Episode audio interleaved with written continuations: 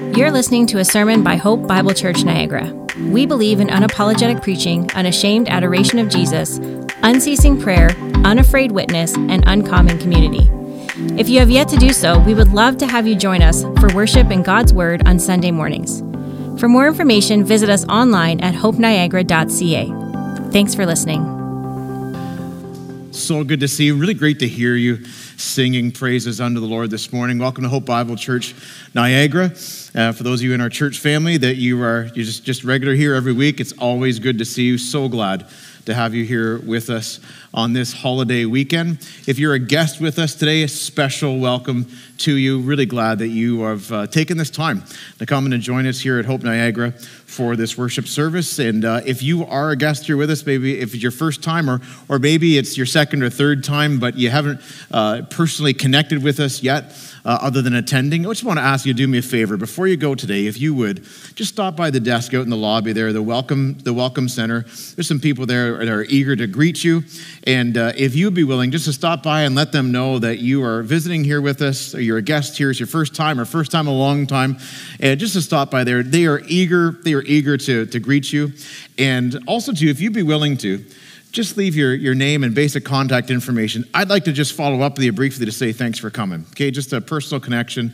And uh, if you're willing to, worry, we're not going to sell your information or give it away to people. It's just, uh, just so we can just make that personal connection with you because we want you to feel welcome and we want to serve you in whatever way that we can. So that's one way that you could help us if you wouldn't mind doing that before you go. I just want to bring your attention three things uh, before we get into the message today. First of all, this coming Friday, so Friday, May 26th at 7 p.m., is a marriage event. It's like a mini conference. Uh, it's a marriage event here. It's not a wedding, like no, it's just a gathering, a time for uh, some teaching. There's going to be a panel discussion, and also some really intentional time for you and your spouse to connect together, and also to connect with other couples as well in the church. That's this Friday night May the 26th at 7 p.m. And it's ideal for anyone who's married anyone who's getting married, would be appropriate for them as well. So it's this Friday night. Also, too, uh, not next weekend, but the weekend after, something big going on here. Anybody know?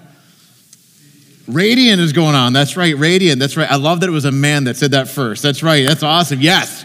Yes, because that tells me he's ready for the, praying for that for the women. Absolutely. It's our women's conference, annual women's conference, Radiant, June 2nd and 3rd, and we are a satellite location here in Niagara. So uh, please, ladies, I just want to encourage you to, to sign up for that, to attend that. If you got questions about that, wondering well, how do I register or you, anything else, again, just stop by the desk out there. They'll be glad to help you out with that. And then the following weekend, June 11th, Sunday, June 11th, is going to be a baptism service here.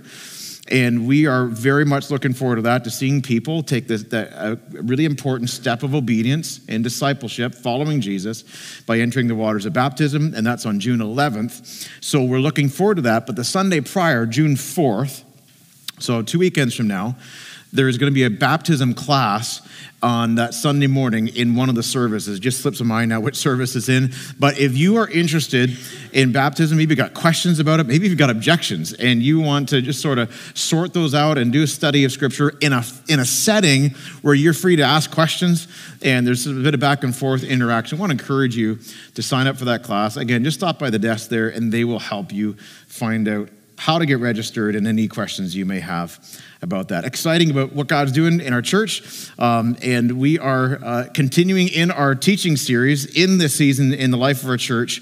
Uh, I'm glad to be able to do that today. So, our series is called It's the Afterlife. We're looking at this question of what happens when I die. And uh, today's message is a continuation of this series. We've covered a lot of ground, but I'll just be honest with you that today's message is a subject I'd rather not preach on. I'd rather not talk about. And also, I suspect it's a subject you don't really want to hear about. But I cannot give you a fair biblical overview of the afterlife if I don't teach on the topic of hell. It's important for you to remember this at the outset. For me as a preacher, I'm not a salesman. I'm not a salesman. Instead, I'm an ambassador. Like a salesman is trying to sell you on something. I got something, I want to show you all the positive things here and to get you interested and to, to, to try to convince you, to try to sell you on something. That's not my role as a, as a pastor. And, and brother, sister, that's not your role as an evangelist either. No, instead, we're, we're not called to be salespeople, we're called to be ambassadors. And what an ambassador does is they declare the message of the king. This is what the king says. And, and they, they, can't, they can't just come and make up their own message. They can't put their own spin on it. They've got to take the message that's been given and declare it. And I think it's important for you to understand that at the beginning of this message, that this is my role when it comes to this subject. Well, any subject for that matter, but including this one on the subject of hell. I'm not a salesman. I'm an ambassador, and my assignment is to say what the king says. And it's important for you to know that the king says actually quite a bit about this subject. In fact, nobody in Scripture says more about hell than Jesus. So we need to talk about it. And we can't say we've done a series on the afterlife if we don't address it. So here's my plan for today I'm going to ask and try to answer five key questions on the subject of hell. So my five questions are this. First of all, we're going to look at what do we what do we mean by hell? Like, what are we, what are we talking about when we talk about hell? Second question why does hell exist? Why, why, why is there a hell? Would it be better if there wasn't one? Why is there a hell? Third question what is hell like? You might have an inkling about what it might be like, but what does the Bible say that hell is like? Fourth question how can a loving God send people to hell? Or, or how, do we, how do we reconcile the love of God with the wrath of God? And then the fifth question how can I avoid going to hell when I die? That's my outline. That's where I'm going. Let's start with the one the first question here. What do we mean by hell? Well, just to get it clear, hell is an eternal dwelling in the afterlife for the devil, his demons, and people who have never received the forgiveness of sins. That's what hell is. It's an eternal dwelling in the afterlife for the devil, his demons, and people who have never received the forgiveness of sins. Now, I think it's important for us to say this and to try to say this as clearly as possible because it occurs to me that for some, you may never yet in your life have heard a biblical explanation of what hell even is. You've heard the word lots probably most frequently in conversations with people. It's frequently used. I hear it all the time as an adjective. So it's very you've heard the word, you've heard it in conversations, you've heard it you've heard it in shows and TV shows, you've heard it in movies. You've heard about it in songs. If you're of a certain vintage, you'll remember ACDC's song Highway to Hell. If they're the authority on the subject, then hell is something to look forward to, a place where you party with your friends. More uh, contemporary, Billie Eilish says that hell is where good girls go, whatever that's supposed to mean.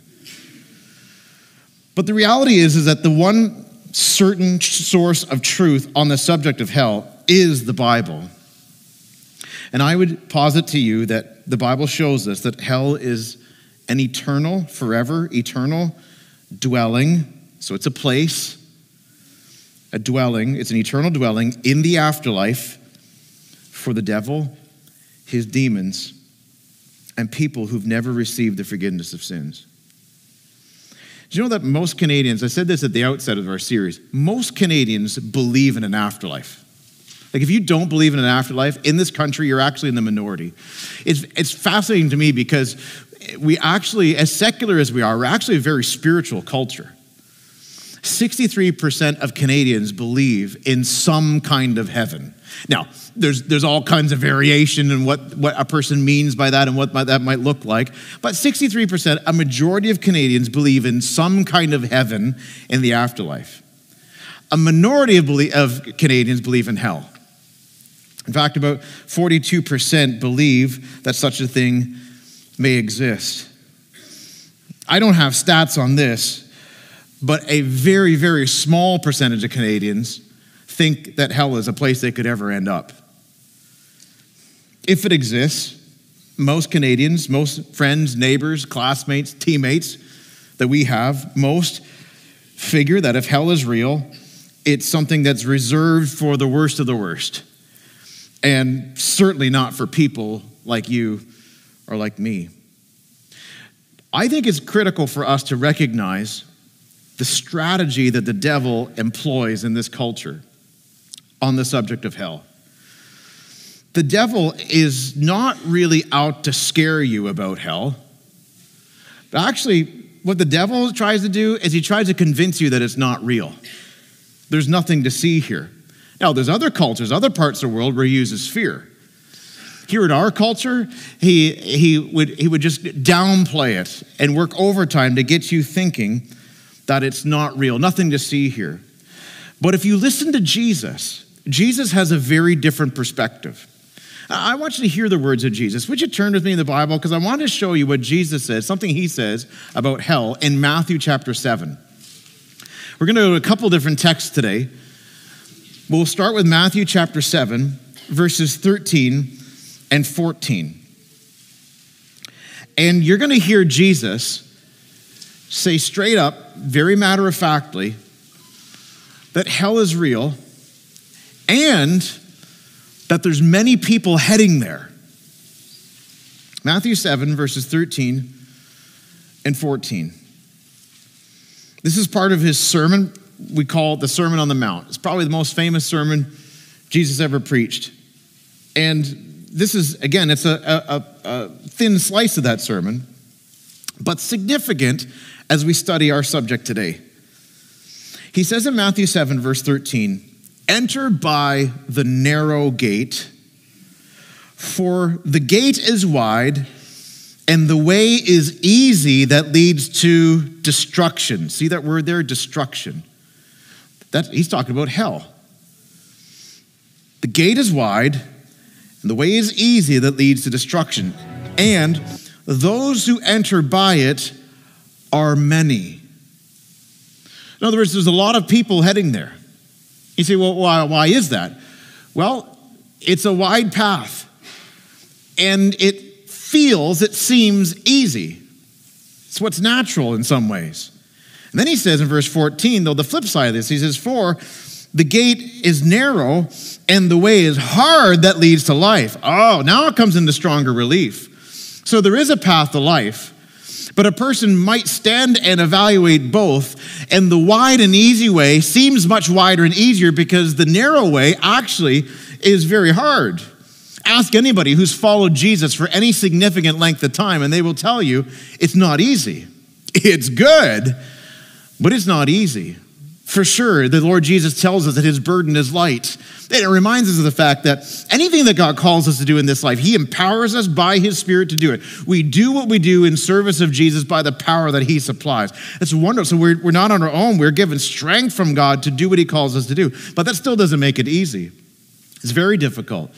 And there's, when you consider the demonic opposition, satanic attack, when you consider the weakness of our own flesh and persecution and all kinds of other trials and troubles along the way, it's good to follow Jesus, but it is very hard.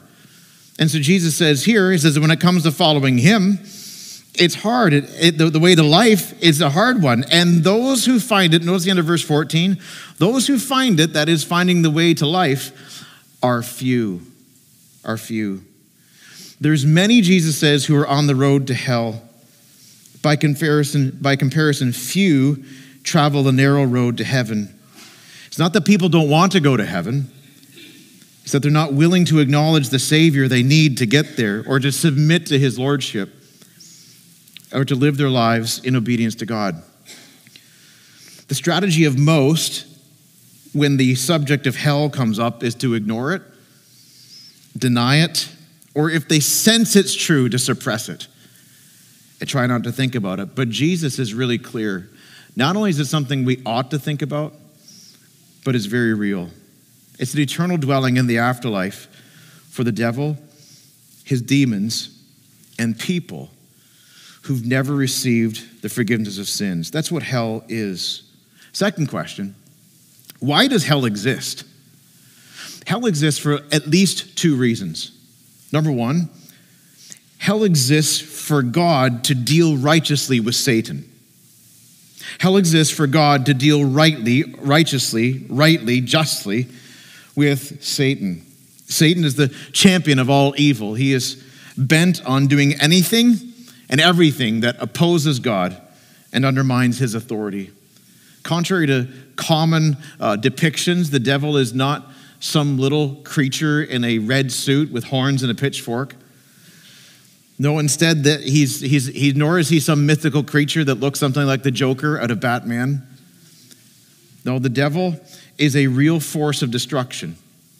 And uh, he, is, he often disguises himself as an angel of light, as someone maybe winsome, in certain contexts, even likable, but he's anything but. The Bible calls him the destroyer, the accuser of the saints. He calls the, the, Bible calls him our adversary. Jesus says that Satan comes to steal, to kill, and destroy. You say to steal, kill, and destroy what? You. You. You know something? The devil hates you. And he knows his destruction is coming. But his project right now, between now and the end, when he is finally cast into the lake of fire, is he wants to take as many people as possible with him, including you. The fact is, loved ones, that Satan doesn't care if you're an atheist or an agnostic. He doesn't care if you're religious or irreligious. All he wants is to keep you from seeing the goodness of God, the beauty of Jesus, and the hope of the gospel. He don't care. You show up at church, oh great, celebrate Christmas, fine, go do the Easter thing, whatever. Just don't see the goodness of God, the beauty of Jesus, or the hope of the gospel. He wants to take you down with him, and he will stop at nothing in the attempt. God will deal with the devil. God will crush him, the Bible says, underneath your feet, the feet of the believers. And one day he will cast him into the lake of fire. Revelation 20, verse 10 says, looks forward to that day. And it says, The devil who had deceived them was thrown into the lake of fire. Jesus himself describes the lake of fire or eternal hell as that which is prepared for the devil and his angels or demons, Matthew 25 and 41. That, that's, that's partly why hell exists. Hell exists for God to deal righteously with Satan. But there's another reason that hell exists. And this is where it gets a little more personal. And I'm not kidding today. If, if somebody brought you today as, as their guest, they, are, they have been thinking for the last 10 minutes, I cannot believe that he's preaching on this subject today. When I brought, it's, they didn't know. They didn't know I was going there, although they could have guessed it. We're in a series on the afterlife, but they didn't know. I didn't advertise this ahead of time. And there is a real sensitivity here. Let's, let's call this, these are difficult truths. But here's something you need to know. Is that hell exists not only for God to deal righteously with Satan, but hell exists also for God to deal righteously with unrepentant sinners. Paul says this in Second Thessalonians chapter 1 verses 8 and 9. He says that when Jesus returns, he will come inflicting vengeance on those who do not know God and on those who do not obey the gospel of our Lord Jesus. He goes on to say, they will suffer the punishment of eternal destruction away from the presence of the Lord and from the glory of his might. Now, that's a tough verse. That's a tough verse because you know, and I know, lots of good people who the Bible says will be cast away from the presence of the Lord. But as soon as we say that, we need to catch ourselves and stop ourselves and remember that Jesus said, Only God is good. The Bible says that all have sinned in fact, scripture says that none are righteous. We do good things. We have likable, we have likable character traits. But the reality is, is that as long as righteousness is whatever we say it is, as long as it's at our standard, we'll meet it and achieve it and overcome it every time. But the reality is, is that righteousness is not what we say it is. The standard for righteousness is God Himself. He's holy. And the reality is, as we think about it, and if we're honest with ourselves, we are bent towards sin. I mean, we like to do good things and we want to help out others, but we're also bent towards self. And we're indifferent to the God who made us. In fact, as we think about it, sometimes if we're honest, the reason we like to do good things for others is because of how it makes us feel about ourselves. There is in us an inherent bent towards self, self righteousness, and sin. And in the midst of all, there is an ignoring of and indifference to the God who made all that there is, including us, and made us for maximal joy that's found in knowing Him. But we've made other things our gods. We've made other things our source of satisfaction. We've found, we've tried to find our purpose in other people and other pursuits. We try to find our satisfaction in all kinds of things other than God. And that, loved ones, leads to great misery. The reality is, is that there is a holy God whose justice requires, whose holiness requires that sin be dealt with. It's impossible for God to be holy but also be, without also being just. And his justice demands that he deal with sin. And it will be dealt with in either one or two ways either by Jesus on the cross on our behalf, or by the sinner themselves. And this is why hell exists for God to deal righteously with unrepentant sinners. You say, what's an unrepentant sinner? It's a sinner, that's anyone, that's me, who doesn't repent. That is, doesn't turn to Jesus and trust in Him as the one who saves me. Hell exists for God to deal righteously with unrepentant sinners. That's a biblical answer for the reason for hell. Now, we'll say a little more about it as we go forward, but I want to go to the next question. What is hell like? What is hell like? Now, this is where things get probably most uncomfortable because we're really getting into thinking about what is this experience that a person would encounter if they came under the wrath of God in the afterlife. Well, to give you a glimpse of that, I want to take you to a very serious, sobering passage in the book of Luke. Luke chapter 16, beginning at verse 19. And if you're using a Pew Bible, there's, there's ones, there's Bibles just under the chairs in front of you. Just go to page 823. And uh, Luke chapter 16, verse 19. I want you to see this text here. This is a, I believe that this passage is a parable I say I believe it's a parable because there's, there's some students of Scripture that think this is not a parable, that would say Jesus is telling a story here that really actually happened. That's plausible, but I, my sense of it is actually it is a parable. And there's lots of reasons for that, but I won't get sidetracked into the minutiae here. What I see, though, here in this text is a story that Jesus tells, as he often did, to make a spiritual point. We call them parables. They're, they're stories that Jesus made up to teach a truth that people need to know and understand. And there's some really memorable parables. You've heard the story of the Good Samaritan. You've heard uh, the story of the, the two brothers. You've heard different stories of Jesus. Well, here's one when he tells the story about a man who went to hell. And my interest in this story this morning is to see what kind of information Jesus gives us about what hell is like. Understand this that while the parables of Jesus are stories he made up, they're always true to life. In other words, yeah, it's a story that he came up with, but the, the story itself is something that's very plausible. It's, it's, it's true to life. There, there are such things as the things mentioned in the story. I'll show you what I mean when we read here. He's telling the story, he's aiming it at some religious people who assume themselves headed to heaven because of their knowledge of the Mosaic law and because of their position in life. But Jesus shows them they're sorely mistaken. Here's the story.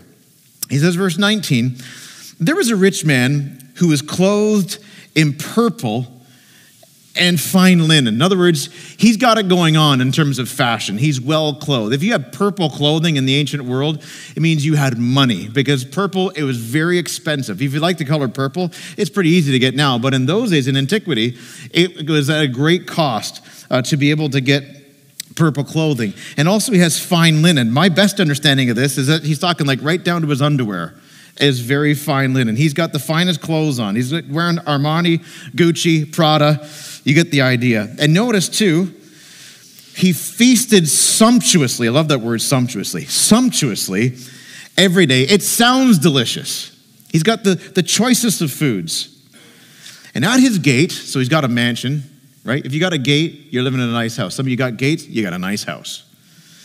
And at his gate was laid a poor man named Lazarus. Why was he laid there? Because he can't walk, he's crippled. At his gate was a poor man named Lazarus, covered with sores. Interesting. See the name Lazarus? That's actually why some people think this is not a parable, but rather an actual true story that Jesus is telling. Because rare is the occasion when in a parable Jesus would use a personal name. Now, my take on it is I think the name Lazarus in Jesus' parable here is very much on purpose because the name Lazarus means the one who God helps. And who is it that God helps? God helps those who know they can't help themselves. So here we have Lazarus. He's a poor man, covered, notice, with sores. Verse 21 who desired to be fed with what fell from the rich man's table. So what's he after? He's after the scraps. Right? He's waiting for garbage day when they roll the green Niagara region bin out to the street so he can get something out of the compost. That's the idea. So there he is. And moreover, notice middle verse 21 moreover, even the dogs came and licked his sores. Like he can't stop them, he's helpless. It's a pitiable scenario. We've got a wealthy man who's well clothed and getting very hefty, thank you very much. And at his gate is a poor man who can do nothing for himself. And all he wants is the compost from the kitchen. Now, notice what happens. Verse 22 The poor man died and was carried by the angels to Abraham's side. That phrase there, Abraham's side, is a poetic way of talking about heaven. He's gone to heaven. He died and went to heaven. The rich man also died. And notice he was buried. That means he had a funeral. Everybody showed up at it. The prime minister was there, the premier was there, the mayor showed up, all these dignitaries.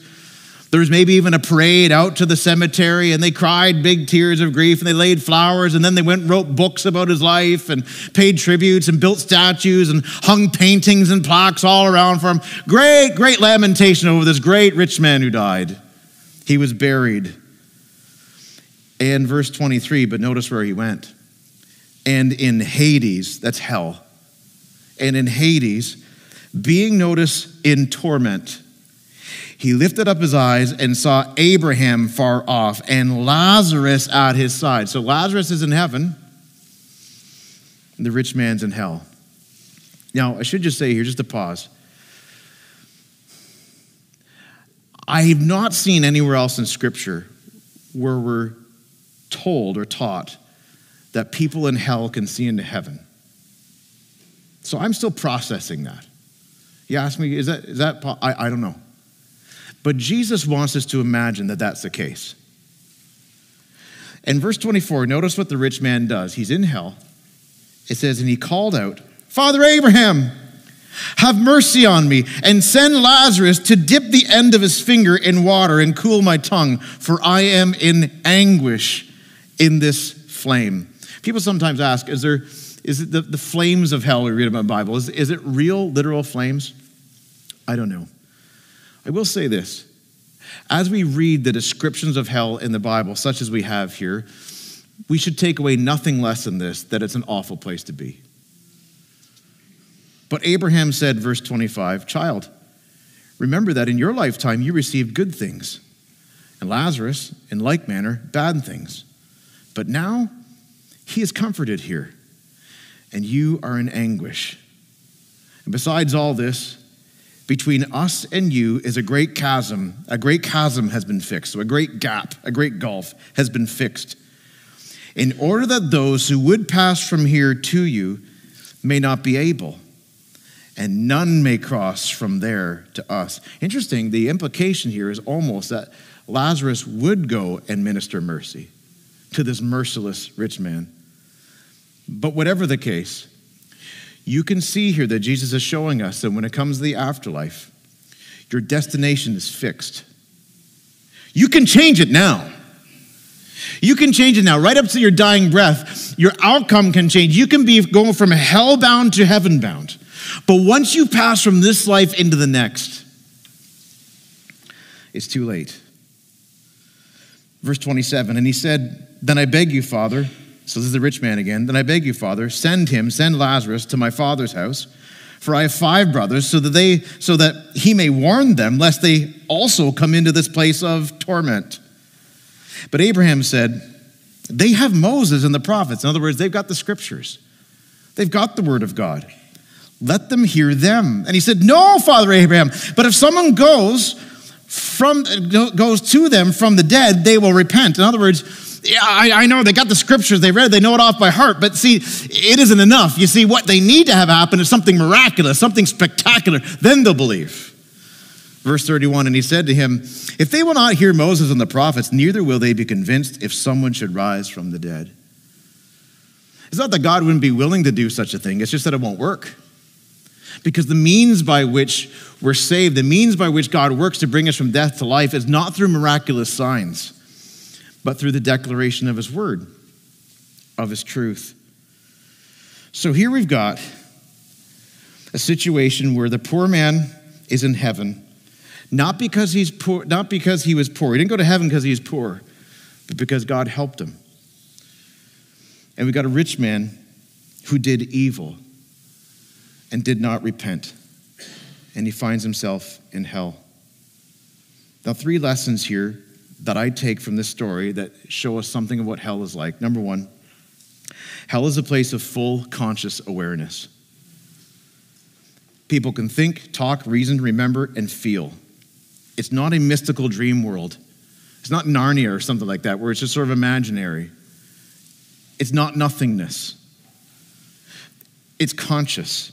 It's a place of consciousness, of awareness. Second, hell is a place of misery. It's a place of misery. It lands on me. That phrase at the end of verse 24 I am in anguish. When you listen to what Jesus says about hell, it's super sobering. Matthew 8, verse 12, he calls it outer darkness. I'm terrified of the dark. I'm terrified of that. I don't like total darkness. So I read that outer darkness and I, I tremble. He talks about it in Matthew 13, verses 41 and verse 50, as a fiery furnace. Mark 9, he calls it an unquenchable fire. Mark 20, uh, sorry, Matthew 25, verse 46, he describes it as a place of eternal punishment. In Matthew 13, he says it's a place where there's weeping and gnashing of teeth. And there's a logical sense to this. Just step back for a moment and realize that from a Christian worldview, we understand that all comfort and peace and joy and gladness all ultimately comes from God. The, the good things that we enjoy, the, the pleasures that we experience, the gladness that's in our heart is ultimately owing to a gracious God who provides. If you remove God from the picture, if you will not have God in your picture, then the logical outcome of that ultimately in the end is that you'll not have those good things either. See, one of the besetting follies of humanity is that we love the gifts, but we want nothing to do with the giver. But we forget or we, we don't see that the gifts, the good things that we have, are, are really evidences, expressions of God's kindness and mercy to people who frankly don't deserve it. You see, what the, the problem with people is that we don't acknowledge that the good we have is ultimately from God. You've got, you've got this, this wonderful friendship with somebody that you so enjoy, it's so life giving. Well, well who, who, gave you that friend ultimately? Where did friendship come from? You've got a, a pet that brings you so much pleasure and, and enjoyment and, and emotional liftingness. And, and yet, but, but where, does, where does that all come from? What good things do you have today? Maybe a good meal that you've enjoyed this week and the memory of it is still with you. Man, that was good steak. Or wow, that sub was to die for. Whatever it is, where does it ultimately come from? But yet you would say, you would say that still you don't want the giver? Well, the Bible shows us that the, trajectory of the life that doesn't want God is that they get their wish in the end.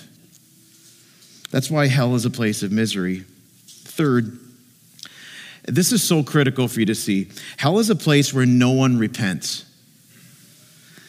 At no point, here we have this, this rich man in hell at no point does he ever say he's sorry for his selfish life.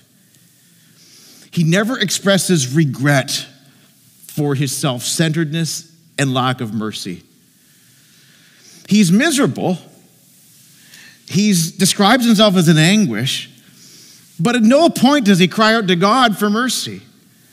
At no point does he express sorrow for the life that he lived, this godless life that he lived. In fact, he insinuates that God didn't do enough for him. Right? If only something more spectacular would happen. That's what I need for my brothers.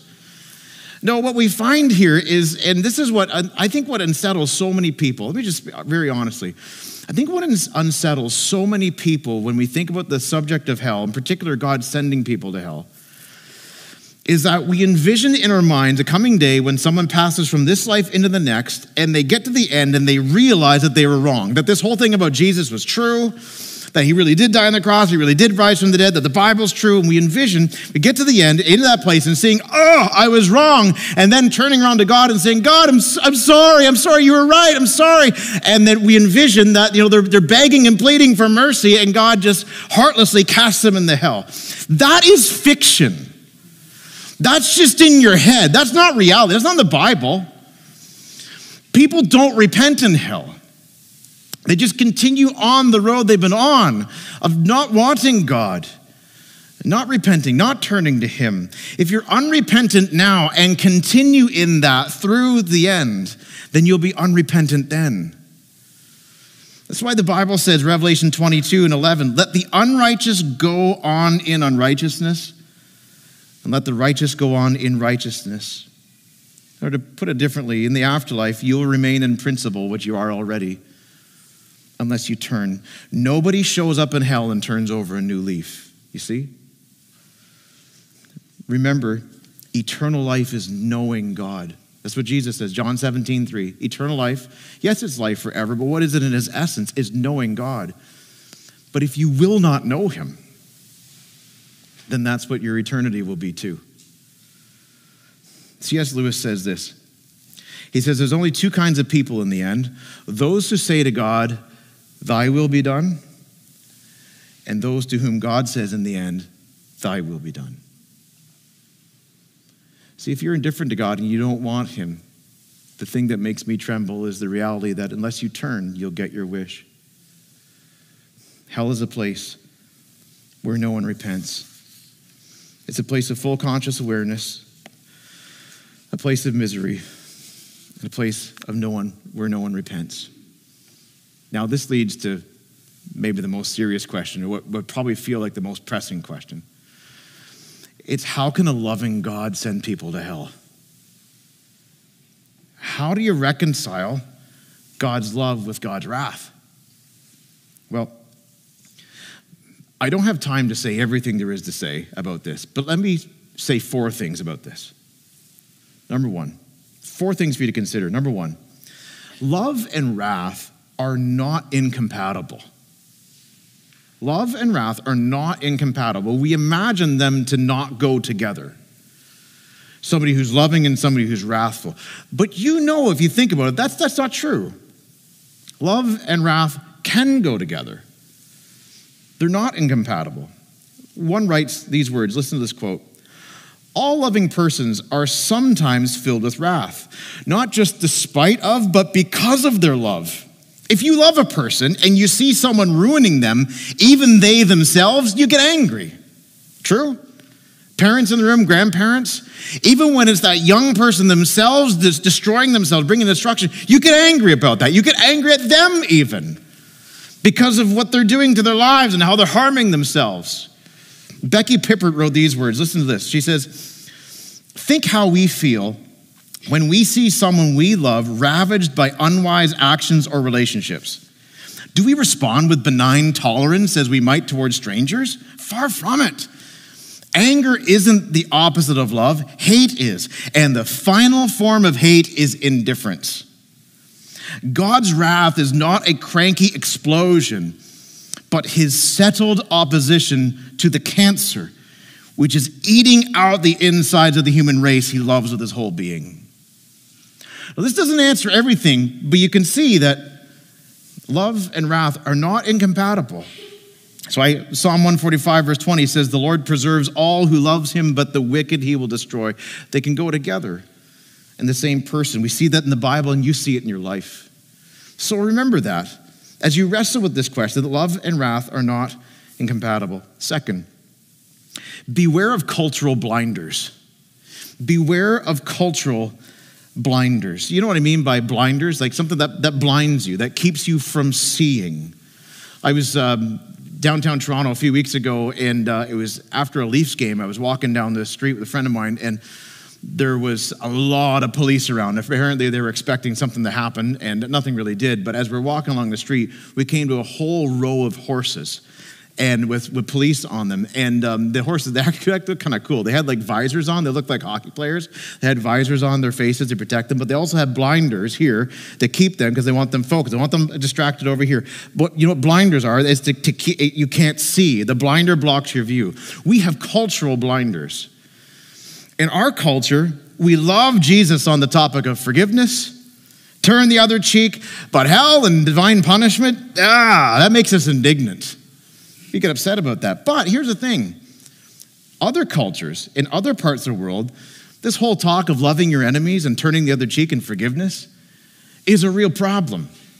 Just as you and I might grate about the, the teaching that we find in Scripture on hell, there's other places in the world where hell is not an issue, divine justice is not an issue, but turning the other cheek, that just seems that seems unjust. It seems that's not right. Forgiveness. So we have to remember that partly how we feel about these things has to do with where we live in the world. And remember, as fallen people, in whatever culture we may be in, we are bound to find there's things in God's word that are going to offend us because of our sinful condition. We have to admit, though, also as we think about it, there is in us a desire for wrongs to be made right, is there not? Is there not in us a hunger, a longing for justice? I want you to understand, again, this isn't the whole of the answer. But remember, loved ones, remember that what we have in part in the doctrine of hell is a kind of hope. You heard me right. Hope. Hope in the fact that there's coming a day that in this world full of injustice, that God will bring about justice. That wrongs will be made right to a degree that is impossible for us to achieve. I mean, think about some of these stories we, we've heard and we seem to hear frequently about bombings where a person goes in and, and takes out a whole slew of lives all at once, or a gunman walks in or a woman walks into a place and shoots up an office place, or, or goes in and, and shoots up a classroom of children. And there is in us a kind of rage about this. And if we're honest, this isn't very PC, but I'm just going to tell you I th- how I think it is. There's a part of us, when we hear that that perpetrator died in the process, there's a part of us that feels disappointed that they weren't, didn't live to stand justice. And so we can hear the story and understand the situation and pour out all of our violent anger against them and then execute them. There's a part of us that feels that way. But even then, even if we go through all that, all the destruction, all the carnage, how do you ever make this right? God will make it right. God will make it right. God will, in the end, bring hand many children back to their mothers. And he will mete out justice that's impossible for us to achieve. There is a hope that comes to us in the doctrine of hell that reminds us, that shows us that justice is coming. Think of places in the world where people with, without any due process are hauled into stadiums and have hands and feet chopped off or are beheaded. And we hear these stories and we, we enrage within at the injustice. There is justice to come. That's why God can tell us, Leave vengeance to me. Don't avenge yourselves. Leave vengeance to me. Well, how do I do it? How do I actually turn the other cheek? I do it by faith in a God who will deal with it, and he can deal with it better than we can. See, this is true, but the doctrine of hell. The cultural blinders, will keep us from seeing this. Leanne and I experienced this in a way that we'll never forget about 10 or 11 years ago. Oh. It was uh, early in the morning, and I, we were living in our house in the GTA, and I heard early in the morning, it wasn't usual. We lived near the airport, so we heard lots of air traffic, but this one particular moment, morning, I could hear a helicopter or helicopters flying around. And at first, I didn't pay any attention to it, but then I noticed that the sound wasn't going anywhere, like it was just sort of hovering around. I got to wondering, what's, what's going on out there? Why is, there? why is there helicopters in our neighborhood? And very quickly, we realized they were news helicopters. And we discovered soon after that what had happened is that about a block and a half from our home, a little boy, uh, 10 years old, was shot through the window of his living room, in his living room, shot dead, 10 years old. He was there, it happened in the night. He was home with his teenage brother. His mom was a single mom, and she was at work just trying to make ends meet. And they're sitting on the couch watching TV about 10 o'clock at night. and somebody with a gun came to the living room window and shot the little boy through the window. Now, the police, their theory is this they think it was a case of mistaken identity. They think what happened is that about a week earlier, that place was rented by a no good criminal who had a lot of people out to get him. He moved out of this, that place, and mom and her two kids moved into that place. And they believe that whoever shot the little boy went to the window, thinking it was the guy that they're after, not seeing clearly, heartlessly put the gun to the window and shot the little one. I, I mean, I'll never forget that day. I'll never forget seeing footage of mom showing up at the scene. And you can just imagine running in. There's nothing she can do. And you know what else just adds insult to injury is that to this day, the police have never figured out who did it. Now, what do you do with that? You believe in a God who will bring about justice. He will. Our culture bristles at the idea of hell, but also, too, we must hold forth the hope that justice will be served, that God will deal justly. Be careful, loved one, as you diminish talk about hell. I mean, nobody wants to. I don't want to stand here and preach this sermon. I've been pretty worked up about preaching this sermon because I know there's probably lots of people don't want to hear it. But we also got to be honest about what we're cutting out, the truth that we're cutting out by not talking about it. And it's not just frightening stuff that makes us uneasy, it's justice, it's hope that in the end things will be made right. So be careful what part of God's word you want to avoid. Love and wrath are not incompatible. Beware of cultural blinders. Third, beware of inherent self righteousness. We're regularly blind to our own fallenness. Jesus told this parable to some people who presumed themselves headed for heaven just because of what they knew and who they were. But of course, they were terribly wrong. The only people going to heaven are people who are submitted to the truth of God's word, who are trusting in Jesus, who repent of their sin and turn to God for salvation. Beware of inherent self righteousness that assumes a lot of things without submitting to the truth of God's word. Fourth, Note this that in the end, God is praised for his just judgments.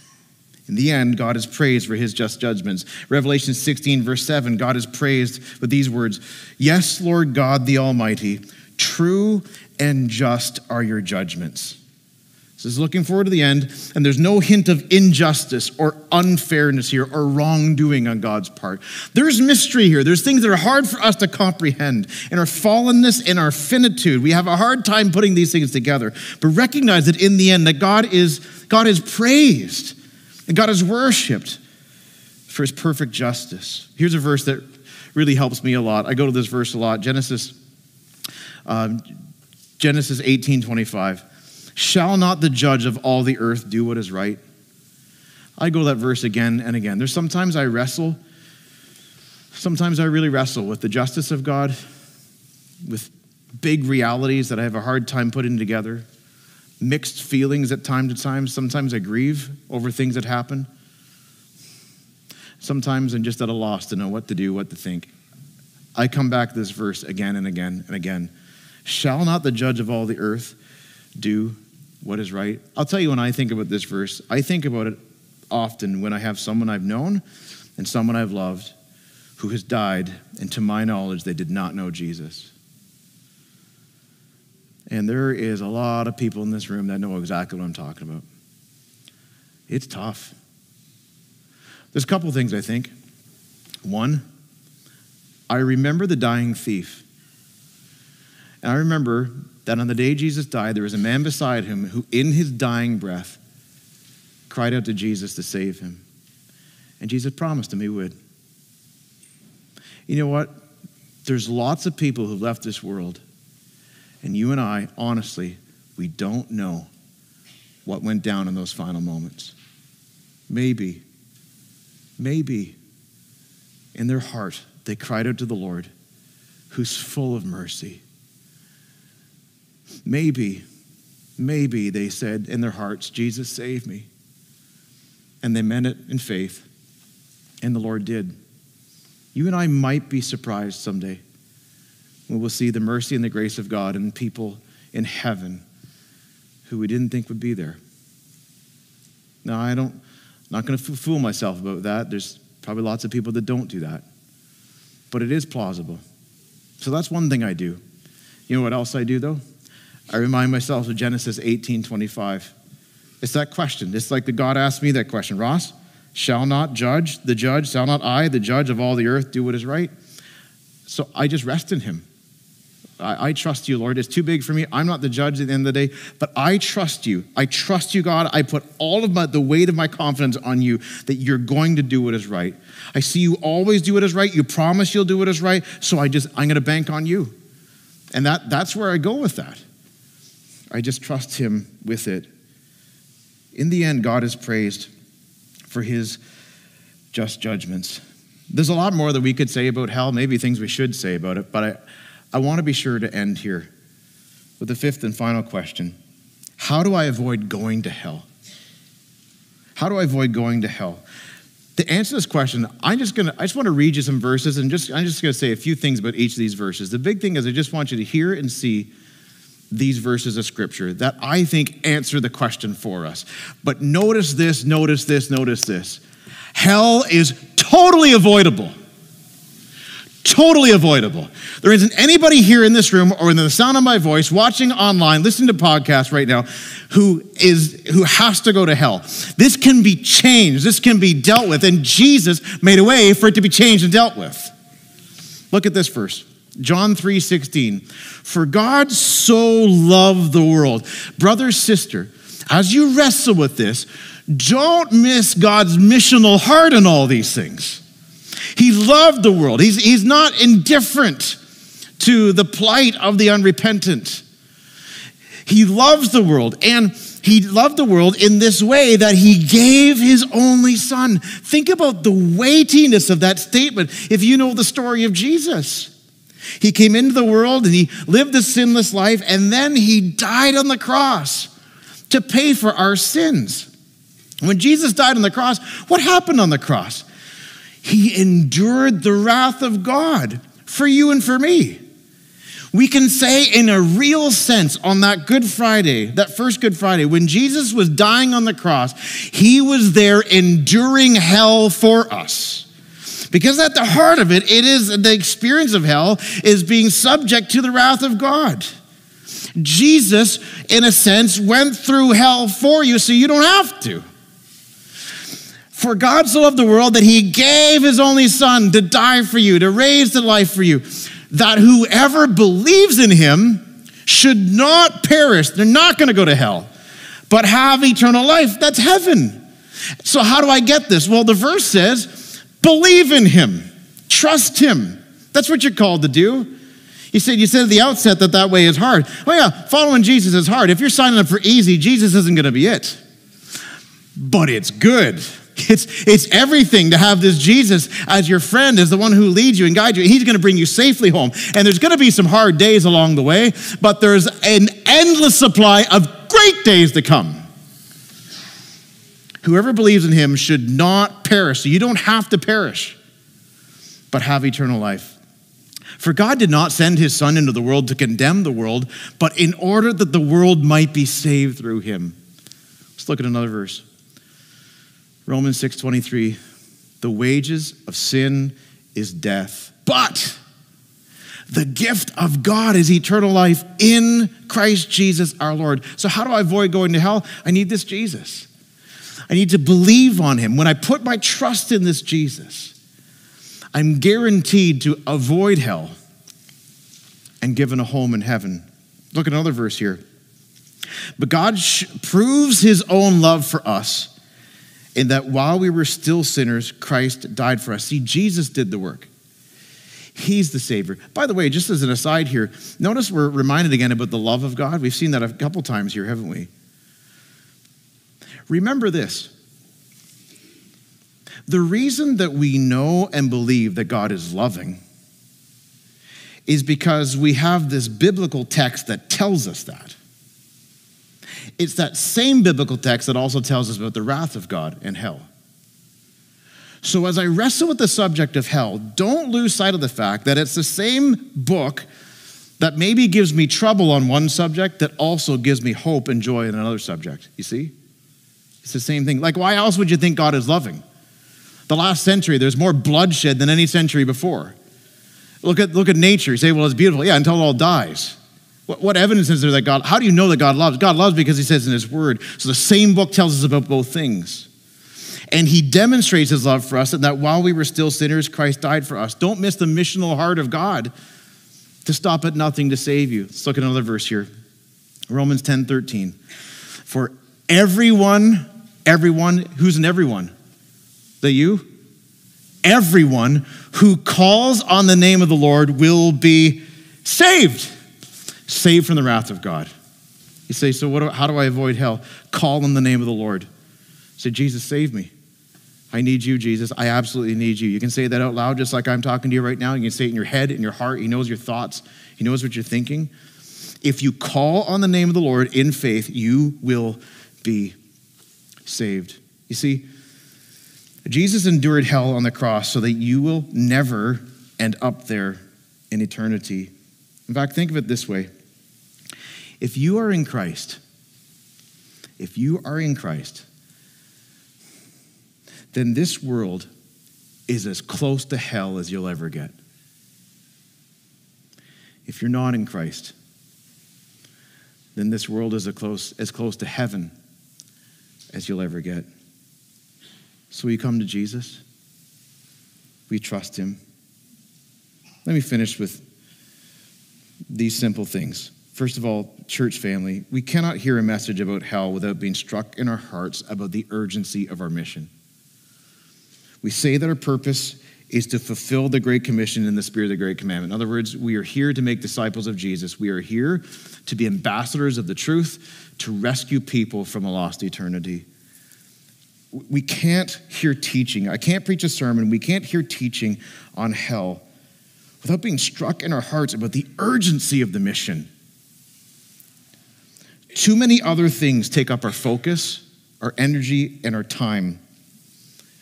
And for me, I am personally challenged to be watchful for this as a pastor of our church. There are people who are heading to hell, and we have a message about a Savior who can rescue them.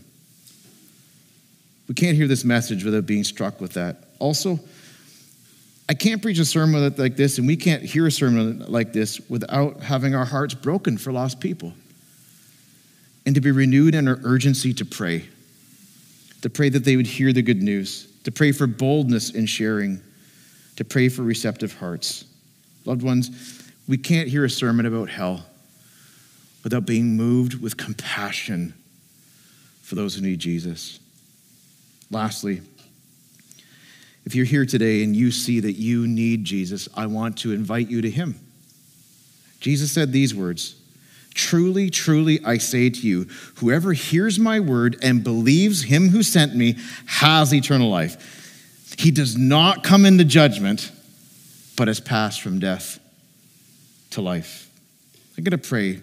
And if what I'm praying right now is what you're thinking and feeling, you just pray right along with me. I'm going to pray for a few different things. So you just say, Yes, Lord, what he said. I agree, Lord, as I pray.